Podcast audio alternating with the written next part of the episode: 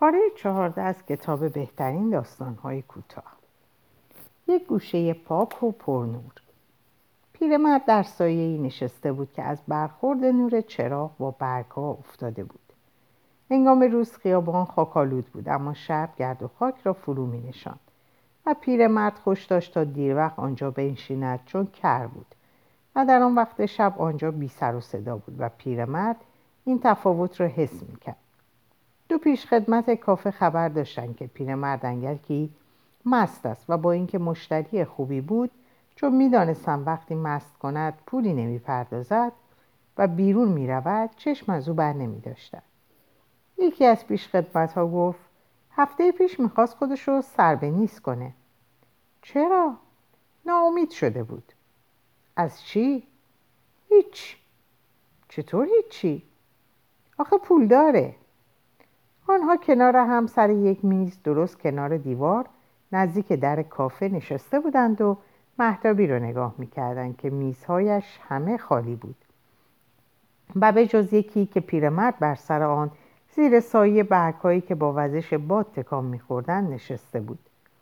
دختر و سربازی از جلوی کافه گذشتند. روشنایی خیابان روی شماره برنجی یقه سرباز برق انداخت. دختر چیزی سرش نبود و کنار او با عجله می‌رفت. یکی از پیشخدمت‌ها گفت دژبان‌ها بازداشتش می‌کنند. اهمیتی نداره، چون کسی رو که می‌خواسته به تور زده. من که میگم بهتره توی خیابونا پلاس نباشه، دژبان‌ها گیرش میارن. پنج دقیقه پیش از اینجا رد شدن. پیرمرد که در سایه نشسته بود با گیلاسش چند بار به پیش دستی زد. پیشخدمت جوان بالای سرش رفت. چی میخوای؟ پیرمرد او را نگاه کرد، گفت یه برندی دیگه. پیشخدمت گفت مست میشی. پیرمرد به او خیره شد. پیشخدمت راهش رو کشید و رفت. به همکاراش گفت خیال داره تا صبح اینجا بمونه. دیگه خوابم میاد. هیچ وقت نمیشه زودتر از ساعت سه تو رخت خواب باشم. کاش هفته پیش خودشو سر به نیز کرده بود. پیشخدمت بطری برندی و یک پیش دستی دیگه از روی پیشخوان کافه برداشت و قدم زنان به سوی میز پیرمرد رفت. پیش دستی رو روی میز گذاشت و گیلاس رو از برندی پر کرد. به مرد کرد گفت کاش هفته پیش خودتو سر به نیز کرده بودی. پیرمرد با انگشتش اشاره کرد و گفت یکم دیگه. پیشخدمت آنقدر برندی در گیلاس ریخت که سر رفت و از بدنه گیلاس توی پیش دستی که روی یه دسته پیش دستی بود سرریز شد. پیرمرد گفت ممنونم. پیشخدمت بطری رو به کافه برگردوند و دوباره سر میز کنار همکارش نشست و گفت الان دیگه مسته. هر شب مست میکنه. چرا میخواست خودشو سر به نیز کنه؟ من چه میدونم؟ چطور میخواست خودشو بکشه؟ خودشو از یه طناب حلق‌آویز کرد. کی نجاتش داد؟ برادرزادش. چرا این کار کرد؟ برای نجات روحش. چقدری پول داره؟ یه عالمه. الان هشتاد سالی داره. سن و سالش بیش از این هاست. کاش راه میافتاد میرفت خونش. هیچ وقت نمیشه زودتر از ساعت سه توی رخت خوابم باشم. اینم شد وقت خواب. تا دیر وقت میمونه چون بیداری رو دوست داره. اون تنهاست، من که تنها نیستم. زنم توی رخت خواب چشم برامه. اونم یه وقت زن داشته. الان که دیگه زن به دردش نمیخوره. تو از کجا میدونی؟ شاید کنار یه زن حال و روزش بهتر باشه. برادرزادش بهش میرسه. میدونم، گفتی که نجاتش داد. من یکی خوش ندارم انقدر پیر بشم. آدم پیر چیز کثیفیه. همه اینطور نیستن. این پیرمرد تمیزیه. چیز که میخوره نمیریزه. حتی الان که مسته، نگاش کن. چشم دیدنشو ندارم. کاش راه میافتاد میرفت خونش. به آدمایی که کار و زندگی دارن توجهی نداره. پیرمرد گیلاس به دست نگاهی به سراسر محوطه انداخت و آنگاه به پیش خدمت‌ها چشم دوخت. با اشاره به گیلاسش گفت یه برندی دیگه. پیش خدمتی که عجله داشت بالای سرش رفت و مثل آدمای احمقی که موقع حرف زدن با مستا و خارجی‌ها بعضی کلمه‌ها رو میندازن گفت امشب دیگه نه. الان لاز... لازمه الان بس. پیرمرد گفت یکی دیگه. پیش خدمت لبه میز رو با حوله پاک کرد. سر تکون داد و گفت نه، تموم شد. پیرمرد از جا برخاست. پیش دستی‌ها رو به آرومی شمرد. یک کیف پول چرمی از جیبش بیرون آورد. پول مشروب رو پرداخت و نیم پسه تا انعام داد. پیش خدمت اون رو میدید که خیابون رو در پیش گرفته بود و میرفت. مرد بسیار پیری بود که با نااستواری اما با وقار قدم میزد. پیش خدمت ها پشت دری... پشتری ها رو بالا کشیدن. پیش خدمتی که عجله نداشت گفت چرا نذاشتی بمونه مشروب بخوره؟ هنوز دو نیم نشده. میخوام برم خونه بخوابم. یه ساعت دیر یا زود چه فرقی میکنه؟ برای من فرق میکنه. یه ساعت بی جایی بر نمیخوره. تو هم مثل پیر مردا حرف میزنی. مگه نمیتونه یه بطری بخره توی خونش بخوره؟ هر جا که اینجا نمیشه. پیش خدمتی که زن داشت و نمیخواست بی‌انصافی کرده باشه و فقط عجله داشت گفت راست میگی، هر جا اینجا نمیشه. تو نمیترسی زودتر از هر شب میری خونه؟ توهین میکنی؟ نه بابا، شوخی میکنم. پیش خدمتی که عجله داشت در آهنی رو پایین کشید و بلند که میشد گفت نه، من اعتماد دارم، ذره‌ای مشکوک نیستم. پیش خدمت پیر گفت تو جوونی داری، اعتماد داری، کسب و کار داری، همه چیز داری. تو چی کم داری؟ همه چیز به جز کسب و کار. هر چی من دارم تو هم داری. خیر، من هیچ وقت اعتماد نداشتم، جوونم نیستم.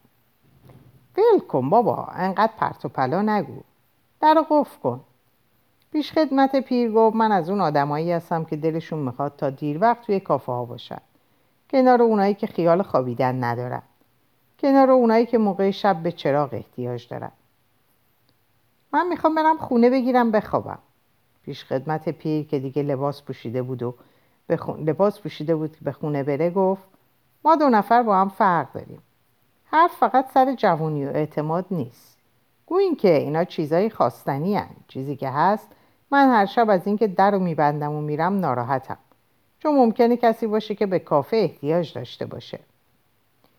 برو بابا، مشروب فروشی که تا صبح باز باشه زیاده. حرف منو نمیفهمی. اینجا یه کافه پاک و دلچسبه، پرنوره، روشنایش مناسبه، از اینا گذشته، سایه برگا رو هم داره. پیش خدمت جوان گفت خداحافظ. دیگری هم گفت خداحافظ. چراغ رو خاموش کرد و گفتگو رو با خودش ادامه داد. روشنی ب... روشنایی به جای خود، اما جا هم باید پاک و دلچسب باشه. آهنگم نباشه نباشه. آری، آهنگم نباشه نباشه. حتی لازم نیست که آدم با وقار کنار یک نوشگاه بیسته.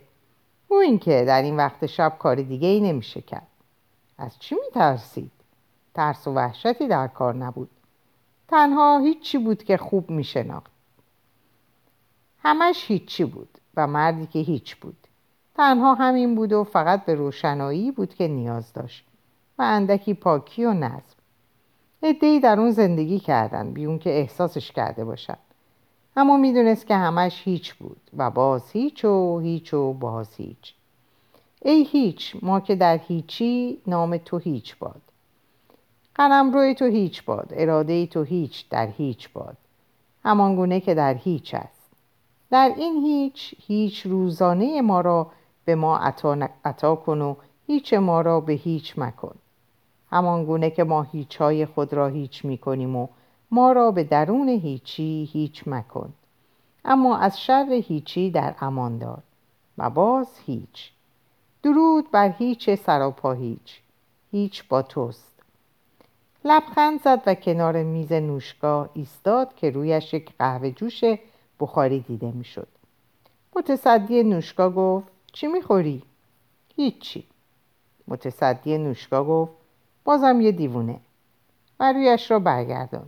پیش خدمت گفت یه پیک کوچیک. متصدی نوشگاه پیک رو برش پر کرد. پیش خدمت گفت نور چراغ خوب و دلچسبه، اما نوشگاه پاک نیست. متصدی نوشگاه به اون نگاه کرد اما جوابی نداد. آنقدر دیر وقت بود که دیگر جایی برای گفتگو نبود. متصدی نوشگاه گفت یه پیک کوچیک دیگه میخوای؟ پیش خدمت گفت نه ممنونم و بیرون رفت. از نوشگاه ها و مشروب فروشی ها خوشش نمی اومد. یک کافه پاک و پرنور چیز دیگه ای بود. اکنون بیان که دیگه فکر کنه به سوی خانه و اتاقش می رفت. در رخت خواب دراز می کشید و سرانجام در طلوع صبح به خواب می رفت. با خودش می گفت شاید از بیخوابی باشه. خیلی ها بهش دوچارن. پیرمرد بر سر پل. پیرمردی با عینکی دور فلزی و لباس خاک‌آلود کنار جاده نشسته بود. روی رودخانه پلی چوبی کشیده بودند و گاری‌ها، کامیون‌ها، مرده‌ها، زن‌ها و بچه‌ها از روی آن می‌گذشتند. گاری‌ها که با قاطر کشیده می‌شدند، به سنگینی از سربالایی ساحل بالا می‌رفتند. سربازها پره چرخ‌ها را می‌گرفتند و آنها را به جلو می‌راندند. کامیون‌ها به سختی به بالا می‌لغزیدند و دور می‌شدند و همه پل را پشت سر می‌گذاشتند. روستایی‌ها توی خاکی که تا قوزک‌هایشان می‌رسید به سنگینی قدم برمی‌داشتند، اما پیرمرد همانجا بی حرکت نشسته بود. آنقدر خسته بود که نمی‌توانست قدم از قدم بردارد. من مأموریت داشتم که از روی پل بگذرم، دهانه آن سوی پل را وارسی کنم و ببینم که دشمن تا کجا پیشروی کرده است. کارم که تمام شد از روی پل برمیگشتم. حالا دیگر گاری ها آنقدر زیاد نبودند و چند تای آدم مانده بودند که پیاده میگذشتند. اما پیرمرد هنوز آنجا بود. پرسیدم اهل کجاییم؟ گفت سان کارلوس و لبخند زد. شهر آب و اجدادیش بود و از همین رو یاد آنجا شادش میکرد. شاد و لبش را به, لب... به لبخند گشود و بعد گفت از حیوونا نگهداری میکردم. من که درست سردل نیاورده بودم گفتم که اینطور. گفت آره میدونین من موندم تا از حیوونا نگهداری کنم. من نفر آخری بودم که از سان کارلوس بیرون اومدم. ظاهرش به چوپانا و گله‌دارا نمیرفت. لباس تیره و خاک‌آلودش رو نگاه کردم و چهره گرد نشسته و عینک دور فلزیش رو و گفتم چجور حیوانایی بودن؟ سرشو با ناامیدی تکون داد و گفت همه جور حیوانی بود. مجبور شدم برشون کنم.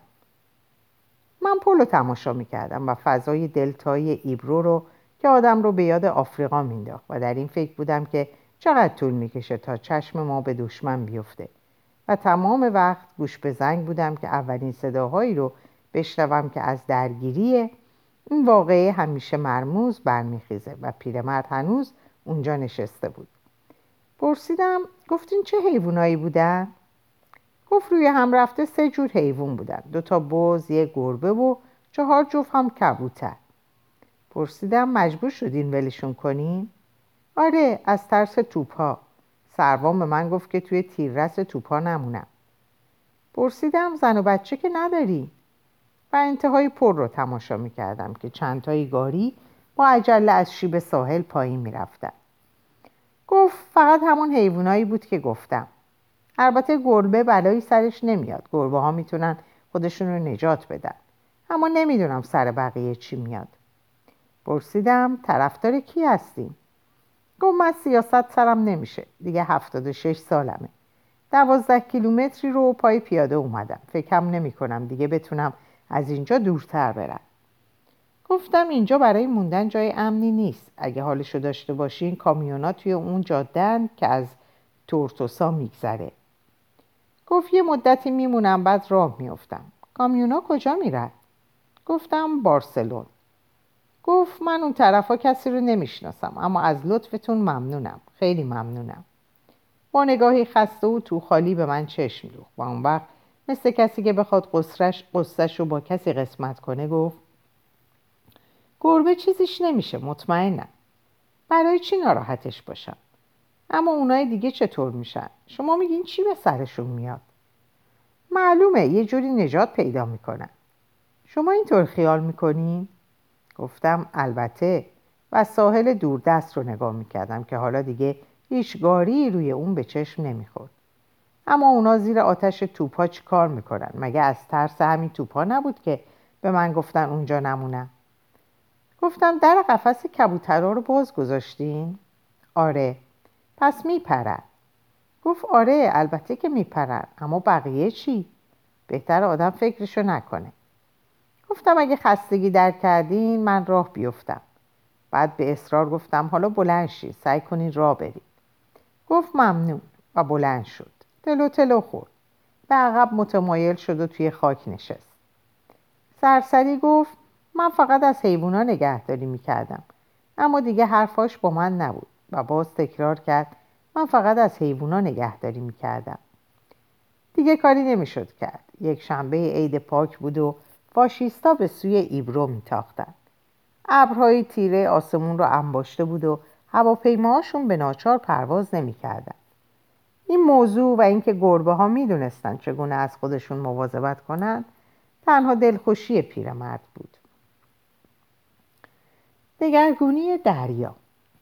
مرد گفت خب یه چیزی بگو.